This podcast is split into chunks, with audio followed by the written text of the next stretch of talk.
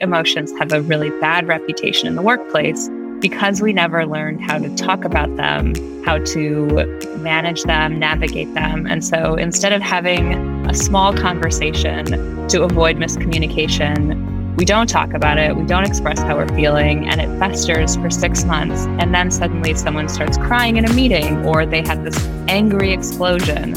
And that's what we define as emotions at work, when in fact, that's a signal that we were never successfully figuring out how to deal with our emotions much, much earlier. If you're on social media, chances are you would have come across Liz's heartfelt and highly relatable anecdotes in bite sized visuals via the hugely successful Liz and Molly Instagram account. Liz Fosslien is the co author and illustrator of the national bestseller Big Feelings and the Wall Street Journal bestseller No Hard Feelings. She's also the head of content and communications at Humu, a company that uses behavioral science to make work better. Liz regularly leads interactive, scientifically backed workshops about how to build resilience, help remote workers avoid burnout, and effectively harness emotions as a leader. Her work has been featured by Harvard Business Review, the New York Times, The Economist, and NPR. And in today's chat, we explore the nuanced world of navigating and embracing our emotions in the workplace. Enjoy! Hi, this is Janice. And I'm Sarah N. And we're your hosts for Explore This, a podcast for the modern day working professional. Each week, we explore actionable insights on how you can thrive personally and professionally. Hi, Liz. Welcome to the Explore This podcast. We've been the biggest fan of your work, so we're so glad to finally make this call happen. Thank you so much for dialing in all the way from California this morning. Thanks so much for having me. I'm really excited to be here. Awesome. So let's dive right in. Liz, we're sure so many of our listeners would know of you as the illustrator behind the hugely successful Liz and Molly Instagram account, and of course, as the co author of No Hard Feelings and the recently launched Big Feelings. But not many would have known that you actually started your career at an economic consulting firm.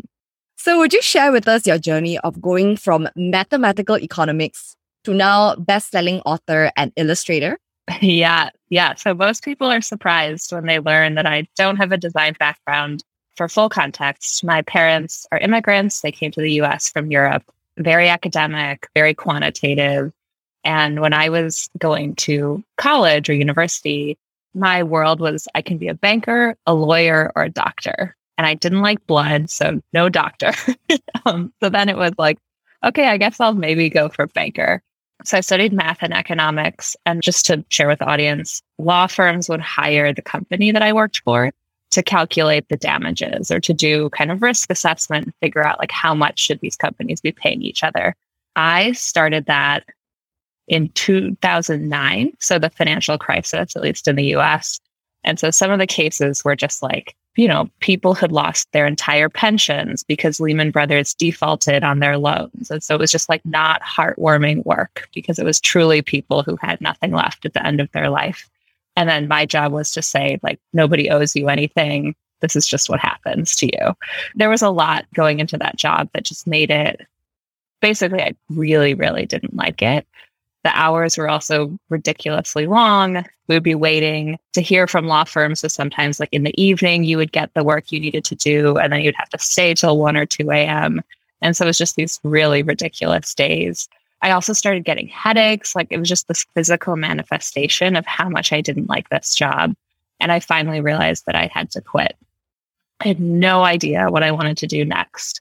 And the nice thing about that job had been that it was a very clear career trajectory. It was, you know, analyst, associate, vice president, and then that was your life. And there's something comforting about that, I think, in some ways. And so, yeah, I had no idea what I wanted to do. I think it was 24.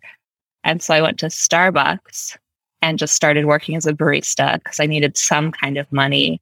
And at Starbucks, it was the first time that I really understood or saw the power of bringing emotions into the workplace because their onboarding was so good. And they talked so much about how do you make customers feel like they belong to this brand, like they're going to have a good morning.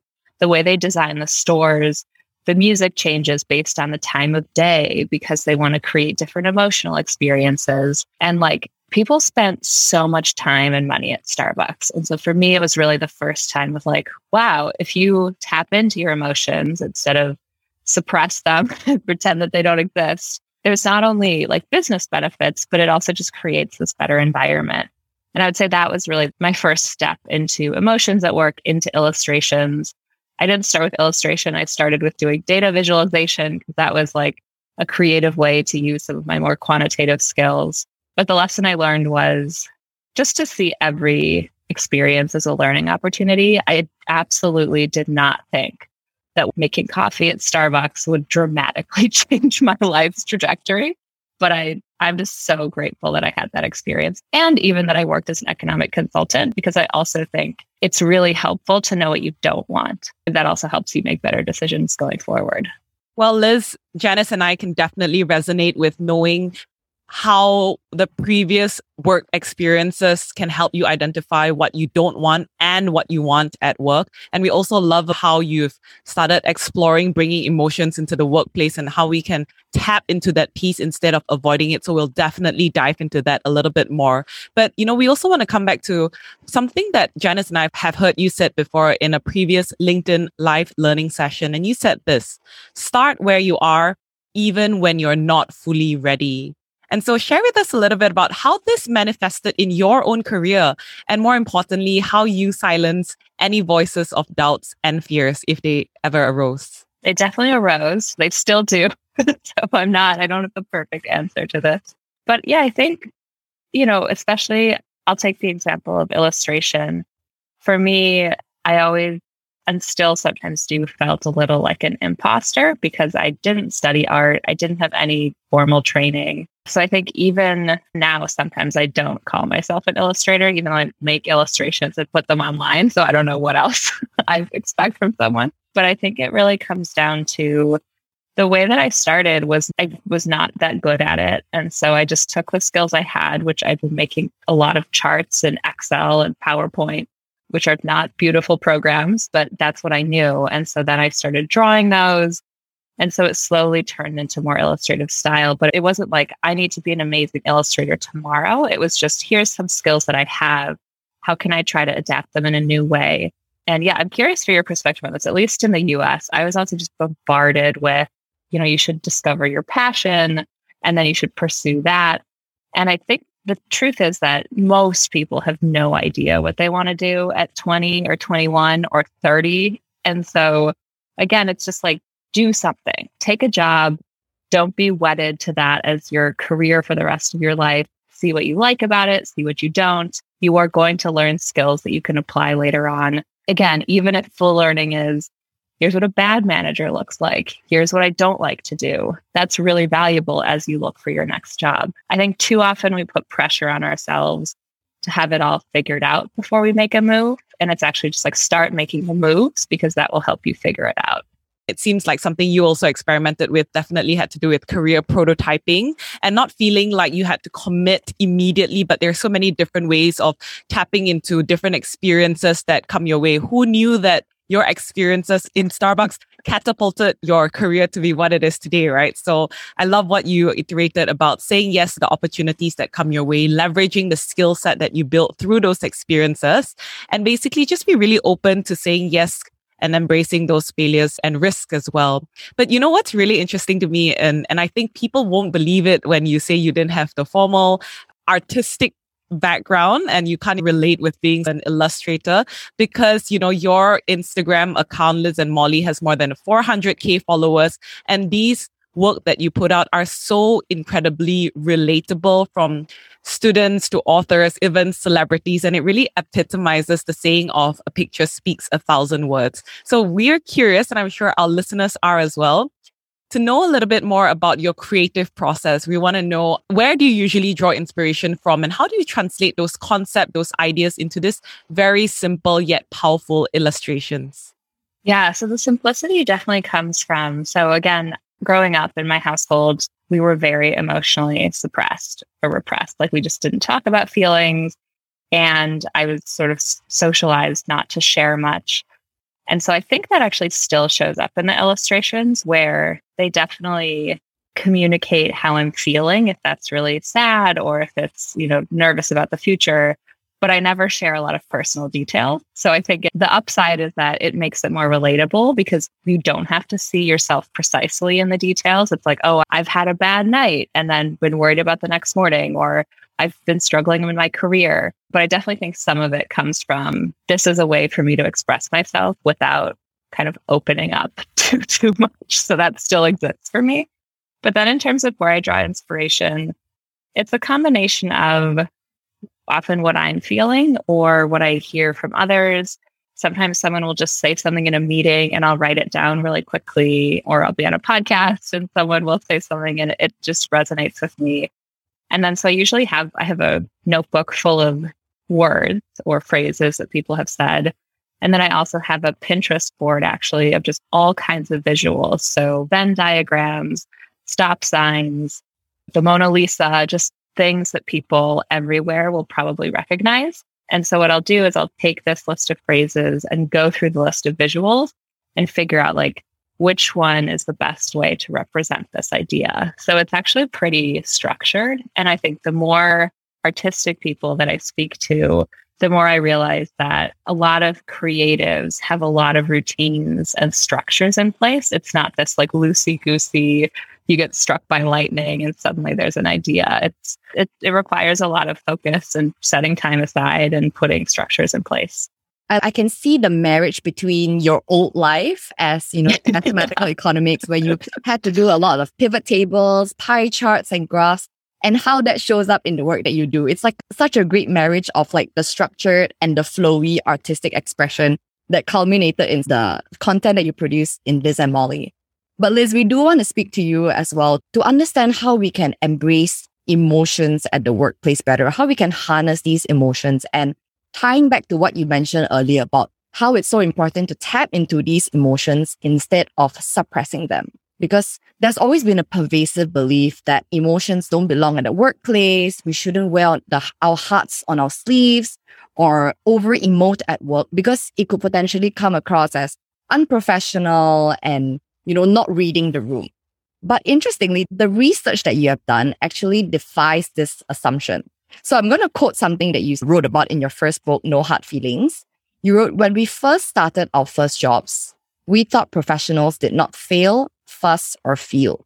But we soon realized that this view is unrealistic and stand in the way of our sense of fulfillment and success. We'd love to hear from you. Why is it important that we embrace our emotions at work? Yeah, it's a great question. So, the fundamental reason is that we are emotional creatures. We evolved to have emotions, and they actually contain really valuable signals. So, number one, you can't stop having emotions at work. That just is not realistic. And two, if you suppress your emotions, they're going to come out in other ways, or you're going to miss out on important information. So, I think emotions have a really bad reputation in the workplace because we never learned how to talk about them, how to manage them, navigate them. And so instead of having a small conversation to avoid miscommunication, we don't talk about it. We don't express how we're feeling and it festers for six months. And then suddenly someone starts crying in a meeting or they have this angry explosion. And that's what we define as emotions at work. When in fact, that's a signal that we were never successfully figuring out how to deal with our emotions much, much earlier. And then there's also the upside of if you don't bring emotions at work or not bring them, they are there, but acknowledge them. It's much harder to figure out what do you like in your career? What what tasks or what kind of work gives you meaning? What do you want to pursue more of? And looking back at my first job as an economic consultant, definitely wasn't the career for me, but I think I wouldn't have crashed and burned so hard had I known that you could do something like go to your manager and say, Hey, this is the part of my job that I really love. Can I take on more of these responsibilities and maybe shift away from these? So I did like writing the reports, making charts, but I just never knew that you could even say that to someone because I was like, no, to be an employee, I just get the assignment, I do the assignment, and I just act like everything is fine. And that actually doesn't make you a good employee. You're not innovative, you're not creative, you're not going to move forward in a direction that's sort of more naturally fitting for you. There's so, so many places to go with this. There's also research that shows that came out of Google. They looked at what drives team performance. So they looked at sales teams where you could look at were they meeting sales quotas? So there's a clear metric for performance and productivity. And they found to their surprise, which they admitted, that it's not really who is on the team. So if you have the smartest people on the team, the team still doesn't do well if they don't listen to each other, if they don't support each other, they don't share information. So who matters less than how the team interacts. And Liz, I think this is especially evident in a workplace where you are often told that if you show too much emotions at work, it just shows that you are being very unprofessional. But more than that, you might actually be putting your colleagues at some sort of unease. And so maybe there also are some detriments to showing too much emotions at work. And we recall that in one of your TED talk, you speak about the concept of selective vulnerability and how it is the key to bringing our authentic selves to work. So on one hand, we talk about we're emotional beings and it is important to not put them aside and to acknowledge them and embrace them. But at the same time, striking the balance between where you make your colleagues feel a bit uneasy. So we'd love for you to unpack this meaning of selective vulnerability and share with us in more actionable and tangible ways about how this can be put into practice? Yeah. So everything that I'd say, it's definitely not an invitation to become a feelings fire hose where you're having a bad day and you walk into the office and say, I'm an emotional creature. I hate you all. Don't talk to me. Right. That's not useful. That's not, you're not being a nice colleague there. So there's definitely a limit to sharing emotions at work. And so selective vulnerability applies to everyone, but especially if you are in a leadership position. So, one of your jobs as a leader is to provide stability for the team, to make people feel confident in your ability to lead them through challenging times, to set clear milestones. And those are actually all things that are also key to making people feel good at work. If I don't know what I'm supposed to work on, I'm going to feel terrible because I'm just spinning my wheels without a clear goal in sight. So, selective vulnerability, the formula for that is really pairing a moment of openness with a path forward. And that moment of openness, again, you have to walk this line between sharing, which builds trust, and oversharing, which destroys it. So, let's say in the case of you just lost a really big customer, if you're a leader coming into that meeting and saying something like, This is really hard, and we have a lot to learn from this, I want to acknowledge that this wasn't great. And if you have concerns, let's talk about those now. Right. So that's kind of this middle ground. You're not ignoring it. You're not saying that everything is fine. Don't worry at all. But you're also not coming into the meeting in tears saying, like, I couldn't sleep last night. What are we going to do? Right. Like that's very destabilizing. Your team will get extremely anxious. So it's just acknowledging the emotions, talking about them without getting very emotional, and then shifting to this path forward. So this is a hard situation. I'm feeling it too. I just want to acknowledge that. Here's what I'm going to do over the next three months to make sure this doesn't happen again. Here's what I need from you. So again, you are having this emotional moment, showing that you're human, earning people's trust, and then earning it further still by saying, I've also thought about how to improve the situation. Here's our plan. Here's how we're going to move forward as a team. So there's many examples of this. I'll give one more tip which is one of the people I interviewed for No Hard Feelings was Kim Scott. She wrote a book called Radical Candor. She's a manager at Google for many years. And she always thought that she was a cool and collected manager until one of her reports came up to her and said, The team knows what kind of day we're going to have by your mood when you walk in the door. And she was just like, Oh, okay. I have not been this, like, you know, totally collected person that I thought I was. So what she started doing is flagging her feelings. And she didn't go into details, but if she had a bad morning or had a bad day, which is going to happen, she would just say, It's been a morning. I just want to flag that it has nothing to do with you. Or if she entered a meeting at 4 p.m. and had been running around all day, she'd be like, you know, I've been in back to back meetings. If I seem a little distracted, I'm sorry. I want to be present. It has nothing to do with you. So again, she wasn't oversharing. She wasn't crying, but she was saying like, today I'm flagging that there might be something that seems off about me, but you don't need to worry. I don't want to contribute to your anxiety. These are such great actionable tips, Liz. I think in many countries, we're still doing a lot of hybrid, mostly virtual interactions. So I think in these interactions, a lot of the nuances of flagging feelings and being able to read someone else's emotions, it could sometimes get lost in translation. So I'm wondering if there are any additional tips that you could offer, especially for these interactions that happen virtually nowadays when it comes to selective vulnerability and how we can put this into action?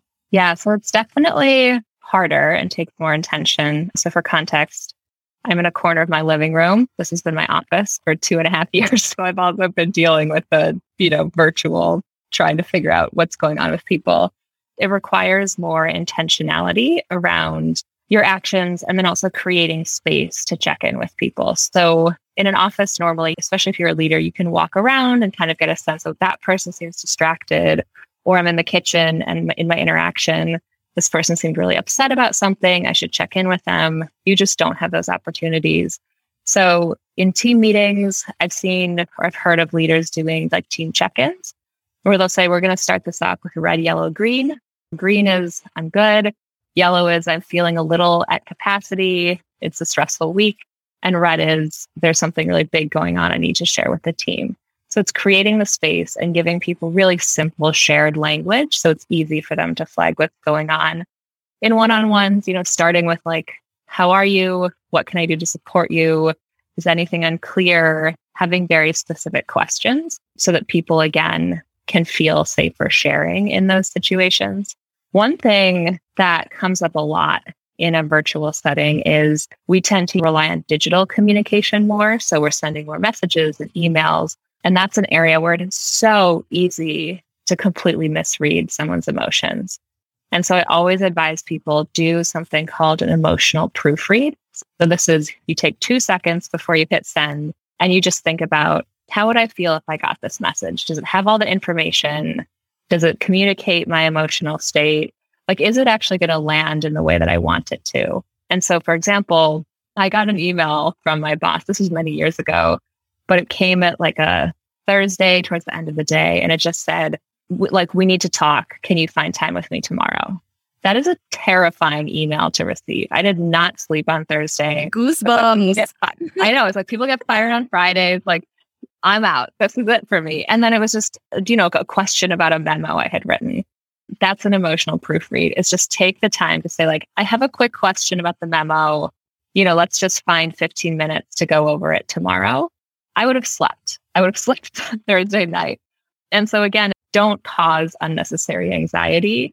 And one thing too that I've done if, if I'm sending a really important email is I'll actually send it to myself first so that I have that quick experience of opening it, reading through it. I usually find a typo. So, again, if this is a high stakes email, I think it's a nice practice just to go through that experience. And then usually you'll end up editing a sentence or two. That's an amazing tip, Liz. I've never actually thought of that as a way to read it from a third person's perspective. And maybe after having read through it, you might omit certain things which you would have regretted after sending it out. So I think that's a very actionable yeah. tip to keep those emotions and, you know, feelings in check. So I think we're going to deep dive a bit further down the emotions pathway and talk about your newest book, Big Feelings. We're really excited to talk about this because the seven big feelings that you highlight in this book anger, uncertainty, burnout, despair, comparison, regret, and perfectionism these are feelings that I can imagine would resonate so deeply with all of our audience, right? Very relatable and things that we've definitely experienced, especially in the past two years in, in this whole time of uncertainty and volatility. So just to understand that and to hear from you a bit more about this book, how did you both essentially land on these specific seven feelings from the book? And from these seven big feelings, which one did people find the most challenging to confront? Yeah, great question. So Molly, my co-author, and I, we published No Hard Feelings in February of 2019. And then later that year, just went through really hard experiences in our personal life. So I lost someone to cancer, and Molly was dealing with chronic pain issues. And so, kind of ironically, we were both suddenly struggling with really hard feelings where the simple advice of like exercise, you know, talk to a friend. It just wasn't really working anymore. And that was the, motivation for writing the next book, Big Feelings. And so we started with a list of, I think, 10 or 12 emotions that we had been feeling and that we also couldn't really find great resources on. So dealing with uncertainty, despair, just when you feel it's just hard to do anything on a certain day. So we thought there was opportunity to write about those. And then we actually surveyed about 1,500 people from all around the world, all different backgrounds, ages, races, to get an understanding of what would be broadly useful to people, not just us. And what's interesting about that is people will point out sometimes, they'll be like, perfectionism is not an emotion, comparison is not an emotion, which is true. But what we found is that when we asked people about envy, which is usually the emotion that comparison evokes or brings up, people had some response. But when we then said comparison, we got so many responses. So it was interesting too, and I think points to the fact that these sort of bigger emotions that are often described as bad, people, I think sometimes like suppress them so much that they only can associate with the behavior and not even with the emotion that comes up because of that behavior. So comparison, like everyone's like, yes, I've looked at LinkedIn and then felt immediately bad about myself. Or I've looked at Facebook and seen someone's like beautiful vacation and then, you know, felt like I should be going on a vacation. And so they're feeling envy or they're feeling despair, but they weren't able to name those emotions as well. So the seven emotions definitely came from a lot of research, our own experiences. But the way that we talked about them was we wanted to meet people where they were. We thought that was a better starting place and then kind of take them on this journey of here's the emotions you're feeling because of this behavior. So if we were to, let's say, you know, dive into the comparison feeling, and I think what you said was just spot on, right? Like LinkedIn, it's a great platform. I love LinkedIn, but I have to admit, you know, going through an uncertain career stage at one point, it seemed like at one point every week someone was getting promoted or getting a new fancy job. And after a while, it became such a struggle, right? To go on LinkedIn and genuinely be in like a celebratory mood, even though I am happy for those who have found greener pastures. But comparison is such a real and challenging feeling that I think a lot of us would grapple with, especially in a time of, you know, hyper social awareness and everyone's just always kind of hyper connected in every way. How would you recommend that we navigate this feeling of comparison? Yeah. And it's funny. Yeah. To, to go in on LinkedIn, actually, I think LinkedIn's gotten better over the past year with the pandemic. I think people are sharing more things that aren't going well for them. So it's been cool to see that shift a little bit, but it, you know, still there's a lot of promotions. So specific things with comparison. The first is that just keeping in mind that you're only seeing someone's highlight reel. So you're really comparing your insides to someone else's outside. So you know all of your insecurities, all of your negative self narrative, and then the only thing you know about this other person in that moment is that they got a promotion. That doesn't mean that they're happy that their life is perfect. It means they got a promotion. And so often we just, again, think like, oh, we see this one event and then extrapolate. They're so happy. They have everything figured out. Usually not true. The second is that research shows that we actually don't compare ourselves enough. So researchers ask people, do you think you're a good runner? And generally, almost everyone said, not really. And that was because researchers found out they were comparing themselves to the best runner they knew. But when researchers said, why don't you write down like 10 of your friends and then think about how good they are at running? How good of a runner are you? And people said, like, oh, I'm not that bad. I'm just like an average runner. And so I think often we also, when we think about our career, for example, like if you're a budding lawyer, you're usually comparing yourself yes, to your peers, but really you're comparing yourself to like a Supreme Court justice or a partner at a law firm. And it's like you are just starting out. This is not a fair comparison. So you don't need to feel bad because you don't have the job that someone who's been in the business for 30 more years than you has. And then the last thing is when we ignore the emotions that come up from comparison, we also miss out on useful signals. So another great story from someone we interviewed, a lawyer so she was a lawyer. She graduated. She had a career in law. And then she got her law school's alumni book, which had like little blurbs about different people's careers. And she noticed that when she read what other lawyers were doing, it was interesting, but no big emotional response. And then one of her classmates she saw had written a book. And she said she felt sick with envy. Like she just was so jealous that she had to put this alumni magazine down. And that for her was an indication that maybe she wanted to do some more writing on the side or that this was actually something that she had always really wanted but had never pursued. So she started taking writing classes and then eventually wrote The Happiness Project and The Four Tendencies. And so the lawyer is Gretchen Rubin, who's like a best selling author around the world.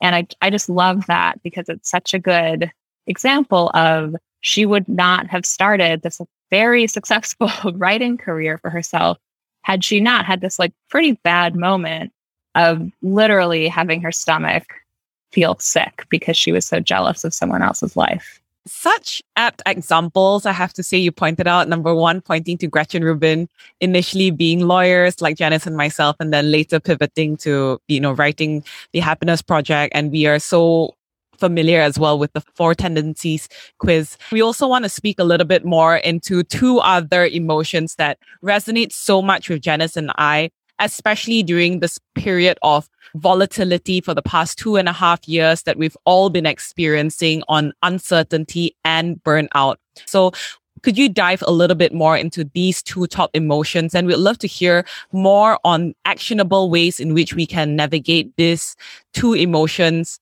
which can be quite uncomfortable, especially in the workplace. So I'll start with burnout. We tend to think that we'll just know when we're burnt out, but in the earlier stages, burnout affects our self awareness. So you actually might feel like a superwoman running from one thing to another. I have my social life, I have my work, I'm doing everything in the middle of a pandemic, I'm amazing. And you don't realize that you're actually running yourself into the ground. And so it's really important to look out for early warning signs like you're cutting out things you know are good for you. So, like exercise, seeing friends, you keep pushing those off because you just have so much to do.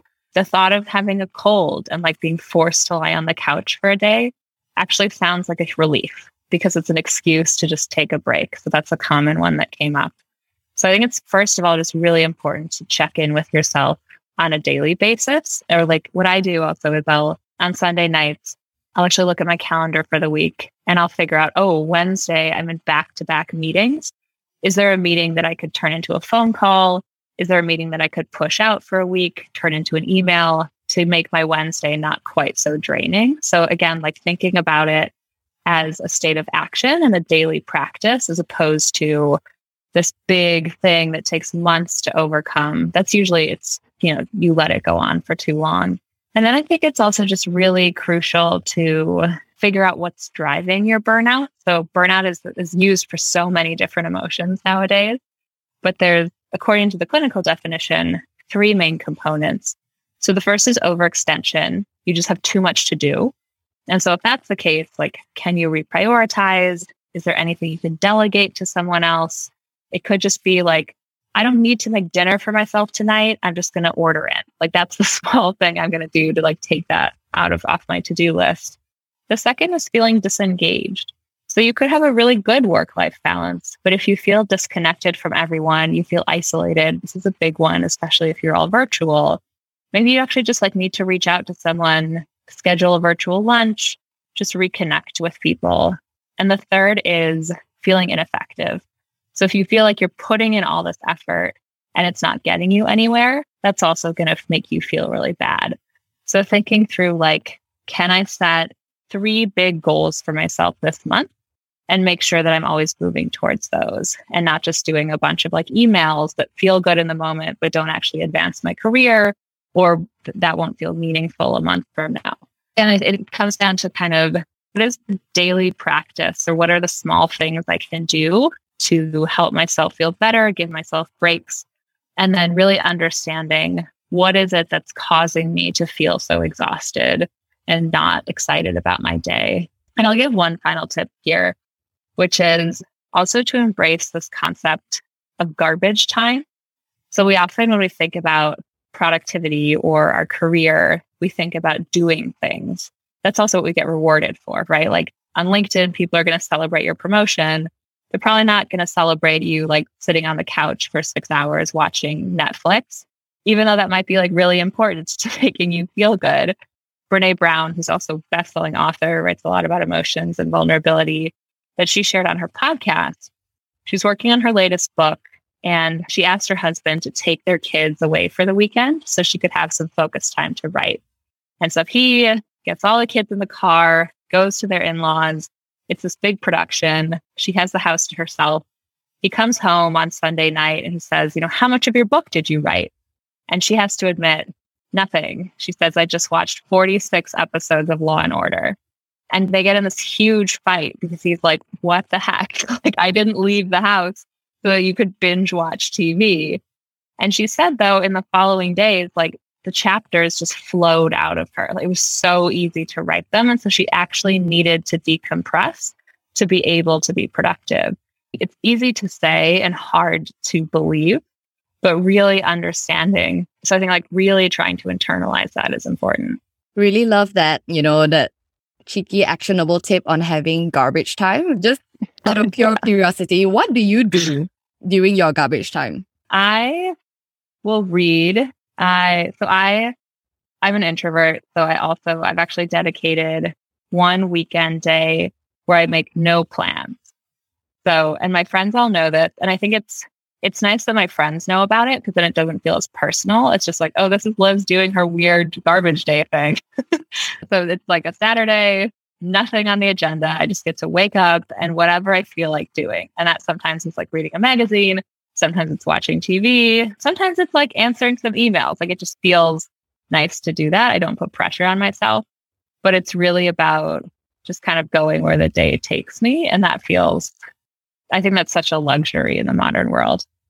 It feels so liberating, but also kind of half scary. And a funny story which happened to me literally last weekend was when I said, Oh my goodness, I have no plans on a Saturday. What do I do? And a friend told me, Sarah, just chill. Like, do you know what that yeah. means? I'm like, but but what do I do when I chill? And I'm like, oh my god! Yeah. Like then it made me realize what you said. You know, Liz, I have to embrace having nothing on the agenda, and maybe that is exactly what we need to recharge ourselves and utilizing that garbage time so that we can be more effective and energized for the rest of the week. Yeah, I've seen this like meme on social media that really resonates with me, and it's very similar to your story, which is like this woman saying, I would, I'd love to go with the flow. What time does the flow start? And I was just talking about it, and she was like, Sarah, this is so young. So good. Oh my goodness. the moment I thought, I was Guilty. like, that is yeah, that was so hilarious because Sarah has this thing about like scheduling everything. And the moment I saw that meme, I thought of her immediately. that, that was so good. Great reminder. We should make garbage time or garbage hour a thing or like schedule yeah. in garbage time, you know? Yeah. yeah. yeah. Exactly. Starts at 2 p.m. Yeah. so actually, Liz, you know, one other thing that we absolutely had to ask you is actually a topic you also shared about in your book, which is on self-identity and self-worth. And I think that is a topic that plays on a lot of our target audience's mind. We are all mostly young working professionals. And more often than not, and unfortunately, a lot of our self worth is actually derived from our professional identity. Do you think it's possible to detach your self worth from what you do at work? And if so, how can we overcome these tendency, which actually has been ingrained and entrenched in the way we operate? First of all, it's a really wonderful thing to do something you love and to take pride in that and to take pleasure in that. So that's not what I'm talking about when I say detach your worth from your work. It's when it becomes the only source of self confidence for yourself. When it becomes like, before Liz, I am a lawyer or I am a consultant. That's that's when it's like, oof, like this, you're not going to have this job forever. One example is you're at one point, you know, if you live long enough, which fingers crossed, you'll retire. And then what? So this is not sort of your permanent thing that you're doing. So I think it's actually really important to just invest in other parts of your life and step away from your work. That's what I found most effective. And I had this a while when I was really embedded in my job. I had this experience where I would take a week of vacation or four days. And the first day I would be kind of depressed because it's again this like, who am I? Like, what am I doing? I'm not getting emails. My boss isn't giving me praise or giving me assignments. I don't have a team. What is my personal worth? Like, what is my meaning without this sort of sense of just all these little pings that make me feel good. But then, you know, by day three, it's like, oh, well, I have friends and I have my husband, my family, and all these other parts of my life that give me a lot of meaning. So I think one is just taking the vacation, actually stepping away from your job. And then two, this is like very nerdy and people make fun of me for this, but I think it's just important to have like a diverse portfolio of sources of meaning of like, yes, your job can be one of them, but then like, who are you outside of that? What do you value? Is there like a hobby that you love? Is there, you know, running can give you a lot of meaning or be something you enjoy, spending time with your loved ones, spending time with a pet, spending time with yourself, whatever it is. You just don't want it to be that your work is your only source of validation because that's when you just get over invested in it.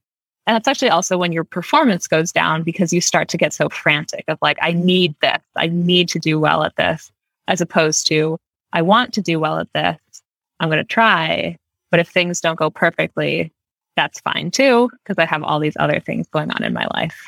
That's actually really, really spot on. And I think personally for Sarah and myself, that really struck a chord for us for sure. Because I think at one point when we were deciding whether to, you know, leave law, stay in law, I think when you spend so much time invested in a particular education and think about this is the career path that I'm gonna, you know, spend the rest of my life in. And inadvertently, that investment of time inevitably leads to being where a lot of your validation, that all comes from that. So being able to decouple yourself from the job or career title that you're in, investing in other parts of your life that will certainly be able to give our lives a fuller, richer sense. So we actually wanted to hear from you the worst piece of advice that you've ever received or the best advice that you find yourself constantly going back to. Worst advice. I was never explicit. I just feel like I just felt it so strongly. It was this like, you need to have everything figured out right away. And now I'm in my mid 30s and I love my career. I still don't think I have everything figured out. I don't think anyone ever really does. So I would say that's pretty bad advice. And then the best advice I've ever gotten was actually after I quit this economic consulting job and I was teaching myself data visualization. I was working at Starbucks. I was just kind of trying to figure out what I wanted to do next. And some days I would just feel really depressed because I was like, I'm not sitting in an office under fluorescent lights wearing a Banana Republic suit. Who am I? Like, what am I doing with my life? And my friend at the time, she said to me, the worst thing you can do is like have the courage to craft a life that is personally meaningful to you, but continue comparing it to this very rigid definition of success. So you had the courage to leave economic consulting. You're brave enough to take this very scary step of figuring something else out for yourself. Don't keep looking back. You know, your worth is not tied up in sitting in an office at 11 a.m. on a Tuesday. That's ridiculous. And so having her explicitly name that just helped me be like, okay, I need to really distance myself from this idea that I had for so many years of what success looked like and accept that it's just going to look different for me. Incredible words of advice from your very wise friends, Liz. And I'm so glad we are wrapping up with that because it also reminds us about how we can redefine what success means to us. Granted, we also recognize that it is a privilege that we can do so. And more importantly, it just means that there's something that we can always better ourselves, improve, and there is something to work towards. I mean, what would life be if we've got everything figured out and there was nothing else that we could improve on? I think that would just make life completely boring as well. Yeah, I agree. So, on that note, Liz would love to ask you a question that we ask all our guests at the end of every episode. And that question for you is What's the one thing that you recently explored that surprised you? Oh, good question. I guess cooking. I'm not really big into cooking, and my husband is an amazing cook, and so he does most of it. And so it was this thing where I just like recently decided I'm going to try to make this recipe. And yeah, this sounds so lame, but it was like shocking that I actually made a meal that tasted good. it was like, oh, I can do this. I can do this. I just never, but yeah, I think it's like it was this very fixed identity I'd placed on myself. If I'm going to take my boring little story and pull out a life lesson, like, yeah, just like try something new and you might be surprised, especially when you're a beginner. It's easy to make a lot of, you know, big steps. So cooking, maybe I'll keep doing it. yes, exactly. But Liz, on that note, we're curious to know, and of course, we've mentioned this before, but share with us where else can our audience find you? On Instagram at Liz and Mollie, M O L L I E, lizandmollie.com. I'm on LinkedIn, Twitter, all that. And then the books are No Hard Feelings and Big Feelings. Awesome. And Liz, as we're officially wrapping up now, we just want to give, you know, a recap to this very, very insightful conversation that we have had today on learning to better harness our emotions, not just in the workplace, but in life in general. We learned today on the importance of tapping into our emotions instead of suppressing them. And you gave us some tools on how we can channel our selective vulnerability, which is to acknowledge emotions and how we can shift the path forward. To also remind ourselves to not compare ourselves with someone's highlight reel and also love the tip about the joy of scheduling in garbage time. And last but not least, you also talked about how work shouldn't be our only source of validation, but to also remind ourselves to invest in other parts of our life that give us meaning. So on that note, thank you so much, Liz. We had a blast chatting with you and we're excited for our audience to, to hear this episode. And we'll see you soon again on Liz and Mollie. We know we'll see more. Oh, cool. yeah, this was so fun. Thanks again for having me. If you've stuck around to the end of this episode, we want to say thank you for exploring with us. And if you don't already, please follow us on Spotify, subscribe on Apple Podcasts, leave us a rating and review, and most importantly, share this episode with your friends. We'd love to hear from you, so you can also connect with us on Instagram using the Instagram handle Explore This Podcast. A C T S P L O R E This Podcast. New episodes for Explore This drops every Monday at 8 p.m. See you then!